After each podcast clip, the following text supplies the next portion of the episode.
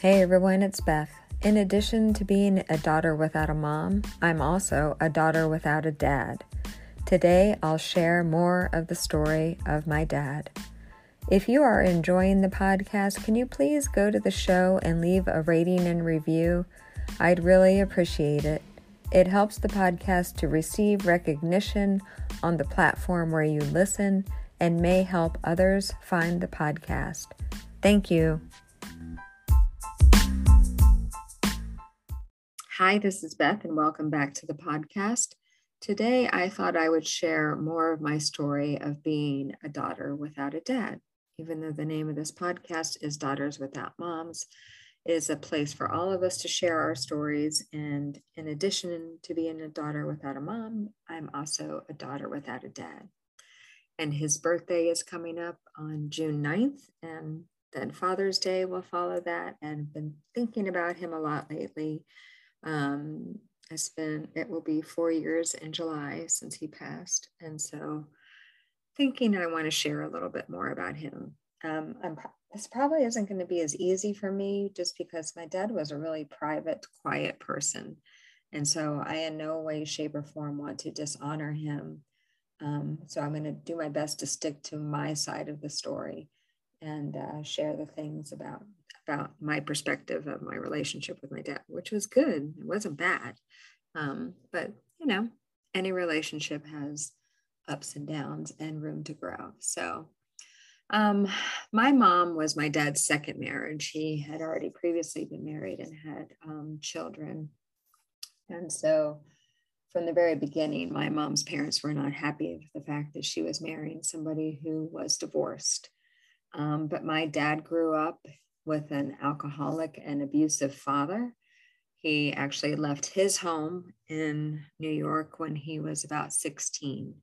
So um, I think a lot of that adds to the reason why my dad was so private and quiet, um, because I'm pretty sure he internalized a lot of the experiences that he had in that household until he was uh, 16. So my parents got married when we I was born in New York. When I was two, we moved to Maine.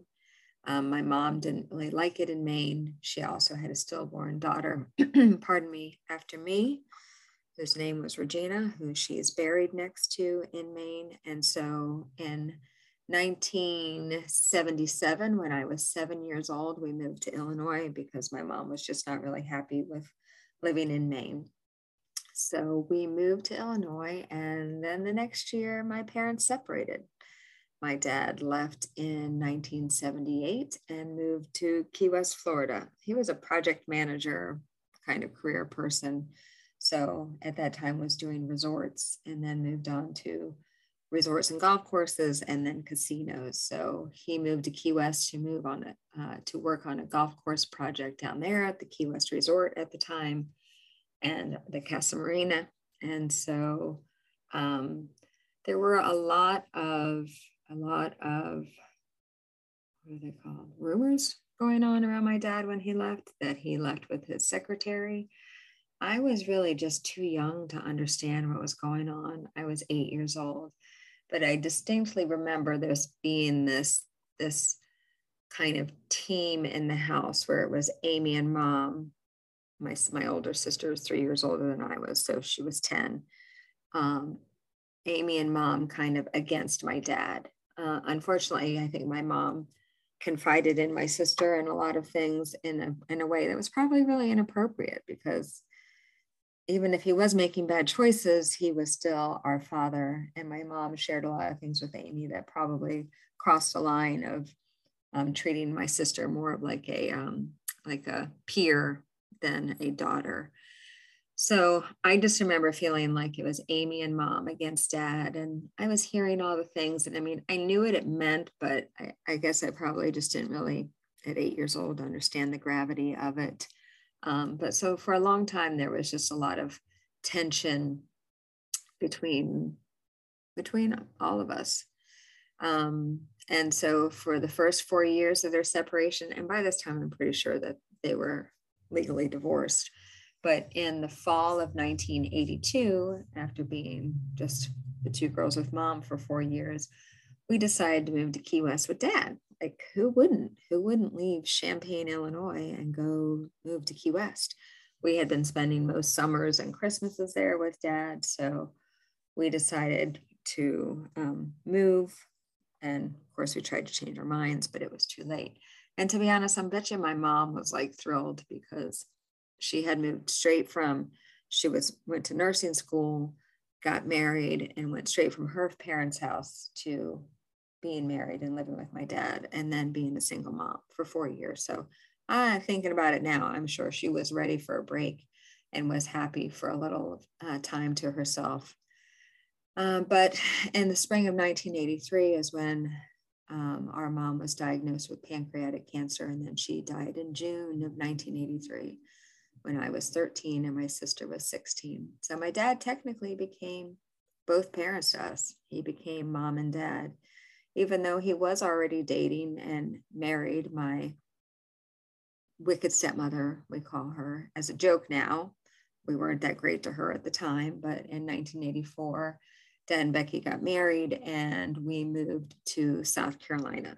So I'm just going to be honest and say that I wasn't I wasn't a really kind person back then. I mean, first of all, I was right in those angsty teen years uh, where you think you know everything. I had lost my mom, my dad was remarrying, like there was a lot of stuff going on, and I probably wasn't the best person during that time. Probably wasn't being too kind to myself either now, looking back on it. But here we were, we had just moved to Key West in 1982, and in 1984, two years later, we're moving to South Carolina, and I'm starting high school. So, okay, ninth grade, starting a new school. Okay, that's that that's okay. But then two years later, they we moved to Florida. And at this, by this time, I've kind of had it with all this moving. And um, and by this time, I am now 16 and still an angsty teen, I'd have to say. But also was just wanted to be back at my high school, wanted to be with my friends. Starting my junior year at another school, and they put me in a Catholic school, and I had never gone to Catholic church before we had gone to Lutheran church with my grandparents, but had no idea about the rituals and all the things that go along with Catholicism, which I admire, but I had no idea how it all worked. And when you're 16 and you don't know all the movements to make, um, it's pretty obvious that you are an outsider right from the beginning. So I think I lasted there. It was a quarter. I think high school was in quarters at that time and moved back to South Carolina, maybe in the middle of my junior year. And I lived with one of my friends and her mom. Well, by the summer after my junior year, it became apparent that it'd be better for me to just have an apartment on my own. So, my senior year of high school, I lived in my own one bedroom apartment in South Carolina while my parents, my dad and Becky, lived in Florida. So, that's a story for another day, but I'm just telling you that because uh, to, to, to let you know, like I didn't live with my parents since I was 16 years old.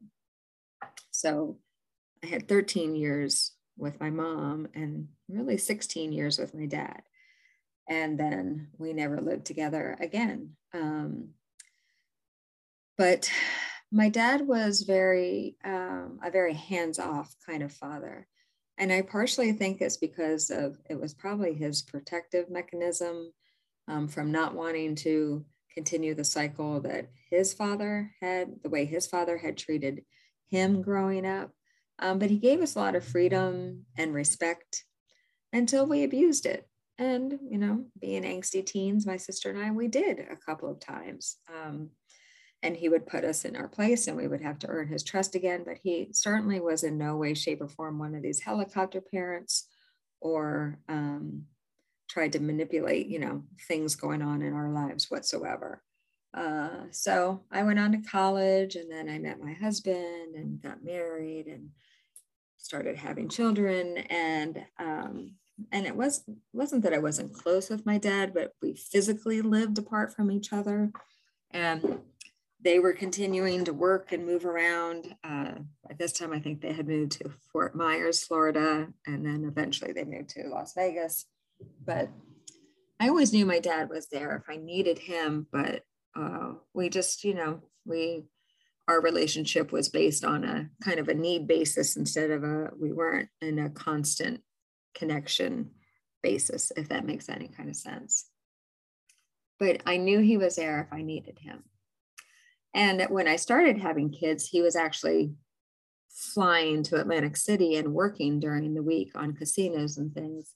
Um, and so he was here for when my when my first daughter was born and i believe also when my second daughter was born um, i distinctly remember the first time we were going to visit take my my oldest as a baby to go visit his mom my grandmother um, in new york and my dad came up from atlantic city and drove me and my daughter emily there. And it was really really sweet. So those are the kind of things that he did he did show up um, for me and was was supportive in those times. So, but then he and Becky moved to Las Vegas, um, and one of the things that always uh, was hard for me to process was that we were never never able to find where my mom was buried in Maine.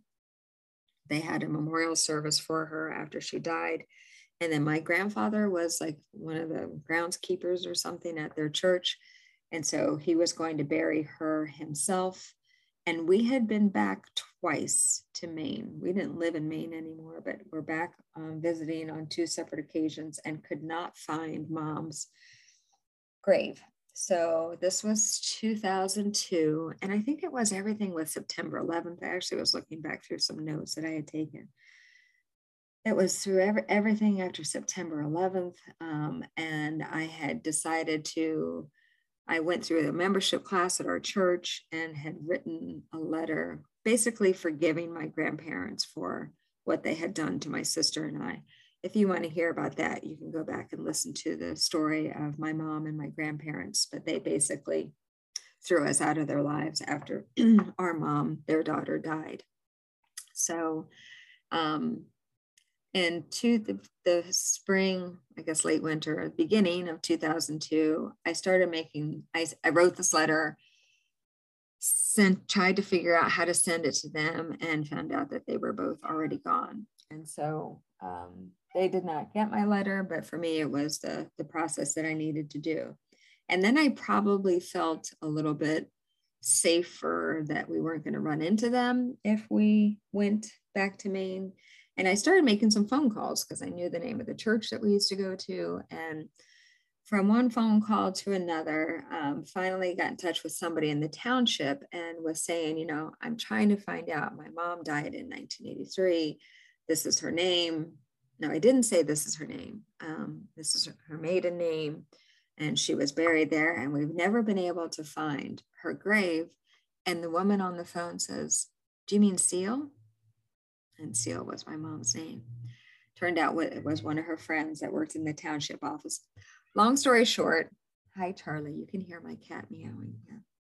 Long story short, um, we were given a map of the cemetery and we're told go down the middle row, 16 rows on your left. There you will find her. So then I reached out to my dad. At this point in time, I'm living in, this is 2002, I'm living in Pennsylvania. My sister Amy is living in Miami, and my dad is in Las Vegas. And I said, my birthday was in March. And I think all this was coming out in like February. I was doing all this research and stuff. And I said, for my birthday, can you take Amy and I to Maine and can we go visit mom's grave? And of course, he said yes. And so those are the kind of things that like I look back on that experience and I think, you know, he didn't have to do that. And he did. And he paid to fly Amy up from Miami and me from here. And he himself flew from Las Vegas. And we spent, um, I guess, like three days in Maine visiting mom's grave. So I actually kept a copy of a letter that I wrote to him in February of 2002, and I wanted just to read a little bit of it to you. Dear Dad, I just want to say thank you for saying yes to this trip without any hesitation. It means so much to me to do this with you and Amy. It feels like a big piece of unfinished business. I'm going to skip a little part. Um, You didn't have to say yes, and I want you to know that I appreciate that you did and you're and that you're going. Many times I get lonely and upset about the distance between us and how much my family is growing and that you don't get to see them very often. But I always know that you are there for me and that you love me and that if I need you, all I have to do is ask. That's as important to me now as ever because I think now that I'm a mom, I miss my mom even more. And I look to you for a lot of those lost feelings to be replaced.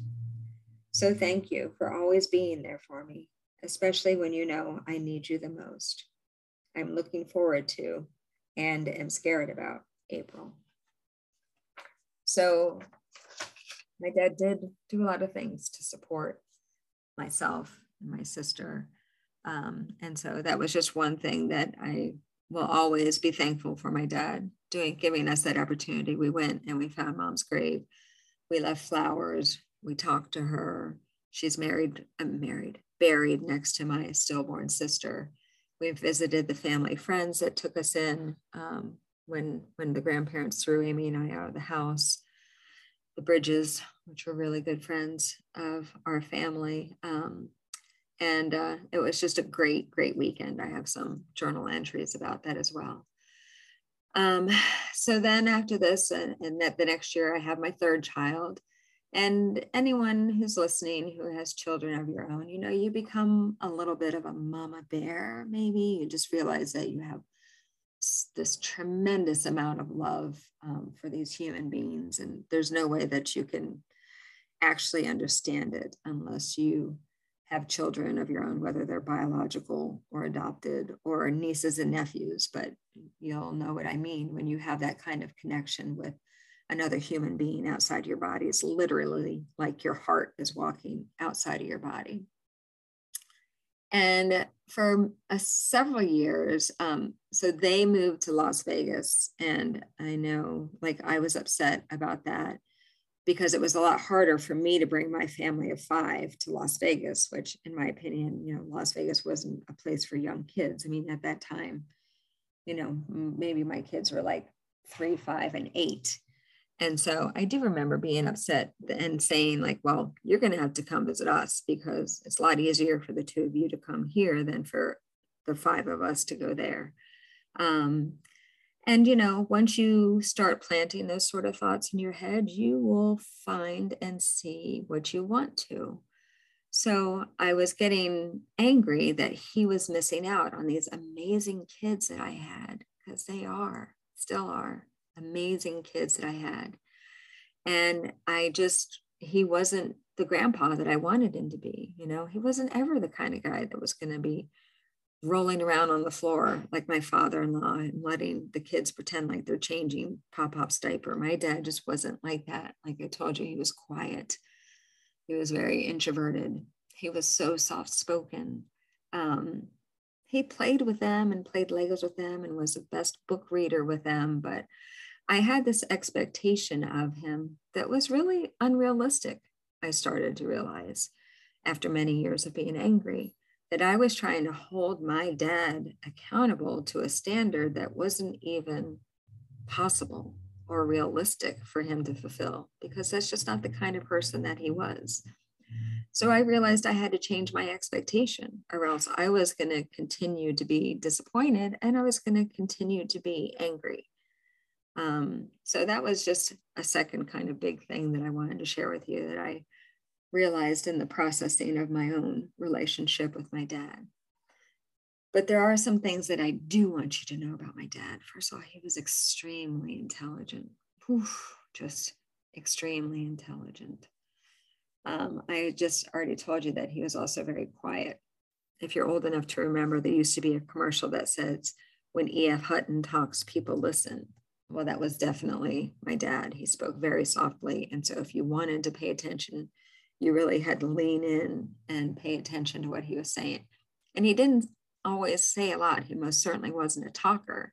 So if he was sharing something, it was most certainly something that was very, very important. He was welcoming, welcoming and supportive until you pissed him off. And then if you pissed him off, like that was it, he was done with you. but because he was always on construction sites, I remember him supporting guys that were going through hard times, giving people money. He was always very generous with supporting other people financially. Um, and he uh, broke the cycle of abuse. And I know that that's a huge generational um, thing to be able to, to do. And he never touched us. He never touched my sister and I. I distinctly remember my mom was the disciplinarian, but my dad would like kind of like swat our, you know, swat us like so lightly. And he'd be like, Does that hurt? And we'd say, No. And he would say, Do you want me to make it hurt? And I'm pretty sure Amy always said no. And I'm pretty sure I was like, I don't care. oh man. Um, but I'm really, really proud that he broke the cycle of abuse because that's a huge, huge thing to be able to do. Um, and also, the other thing of his generation is he was defined by his career. So that's also why, you know, I'm not saying that his family wasn't important to him because I know we were important to him. But when I did that whole reflection about holding my dad to an unrealistic standard, I realized that he and I had different values, same underlying foundation of values, but I valued my family. I value relationships. I value connection. And, he was a product of his environment. He was abused physically. Um, I know many times that he was probably put in a situation of being the man of his house. Um, I actually didn't meet his mom until after my mom died because he severed that relationship with her because he couldn't. I'm assuming it was because he couldn't forgive her for continuing to allow her husband back into the home, even though, you know, in the, it was probably in the 50s, early 60s, divorce was not a very common and or acceptable thing. Right after our, our mom died, we would start going to grandma's house for Christmas. So, so he did, he did value us and value family in certain ways, um, but he was most certainly defined by his career and he was really good at what he did. The other thing I loved about him, uh, remembering about him, was that he loved boats and he loved fishing. When we lived in Key West, we would go out on the, the boats and go um, trolling for like blue marlin and stuff like that. Um, and he was dependable and he was honest. If he did open his mouth to say something, you could be sure that he was going to be telling you the truth. So um, I guess I didn't really share the story of dad dying. Um, but uh, so uh, his they had moved to Las Vegas and then he retired and his health had started to decline. And uh, in June of 2017, I went out to be with dad so that our stepmother could come to my nephew's high school graduation. It wasn't like dad really needed a babysitter, but he couldn't be alone for that long. He'd had a problem with his balance and had fallen once or twice. And it was just going to make Becky feel better um, to go away if somebody was there with him. So I went out there and spent a long weekend with dad, and it was just dad and I. Um, we never really left the house. I think I did. I think I went to the gym and things like that. Uh, we were supposed to go out to dinner one night, and he changed his mind. Um, and he just was not, yeah, just not, not, not able to move like he should. Um, and I could just tell that the balance thing was really bothering him, but he wasn't willing to put the effort into like maybe physical therapy and things to strengthen his arms and his legs to be able to help himself stay upright when the balance uh, problem started to occur. So that was June of 2017 that I spent a lot. I spent Father's Day with him. Um, I think I left on Father's Day. And that was the last time I saw him in person. Uh, the next year, in July of 2018, I got a call one morning from my stepmother, and I could barely understand what she was saying. And she said that dad was dead. She had found him on the floor of the bathroom they had been out the night before, the afternoon before. They had a weekly date where they would go to the casino, and she just found him on the bathroom floor. So that was shocking. I mean, I knew he wasn't well, but there was no, you know, like kind of sickness or something that happened leading up to that. And thinking back on it, as far as for the kind of person that my dad was, it probably, if, if there was a way for him to go, I think he would want it that way. He wouldn't have done well with being in the hospital bed and having people taking care of him and fawning over him. Um, he actually had quadruple bypass surgery. Oh, geez, it was before I was married. So I think I was probably like 24, maybe 25. So he was in his early 50s. He had quadruple um, bypass surgery. And um, to be honest, I don't think he expected to live to 78 but he did. He made it to 78, and I think he left this world on his terms, um, which I'm grateful for. But because of the fact that we were not living in the same state and I hadn't seen him in a year, um, and like I said, we didn't talk all the time. We we checked in every once in a while. I think sometimes I still have this mind game that I play that that he's not necessarily gone.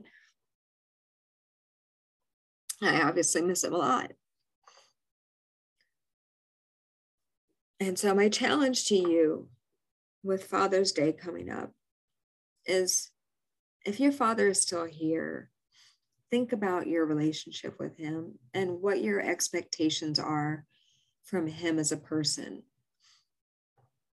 I think we have to take our parents off these pedestals of that they, you know, are these people that are bigger than God and can do things like, you know, perfectly and without fault. Um, and just just review your expectations. Do you have realistic expectations of your relationship with your dad or with your mom or with your sister or with your brother? Things are normally, there's a two way street. Um, and if somebody is continuing to disappoint you, you might want to consider changing your expectations. You know, there's a saying that when somebody shows you who they are, believe them. And I know that's usually meant with a negative connotation, but my dad was who he was. And he didn't really change that much, to be honest, over the, he was 30 when I was born over the 48 years that I knew him, he died when I was 48. You know, he really didn't change that much in who he was. So, learning and deciding to change my expectation and not being disappointed really um, opened up a lot of space in my heart to acknowledge who my dad was as a person and to respect him for that. Because there are a lot of things that I truly, truly am grateful for about him. So that's my challenge to you. Review your expectations. Are you being realistic? And then perhaps think about ways that you can change them. I'd love to hear your comments if you've listened this far. Thanks so much for being here today.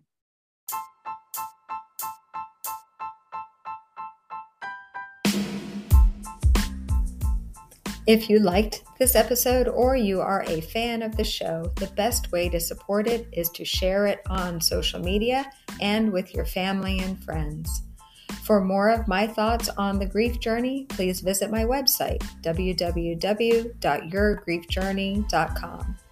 As always, remember we can use grace, grit, and gratitude to grow with our grief.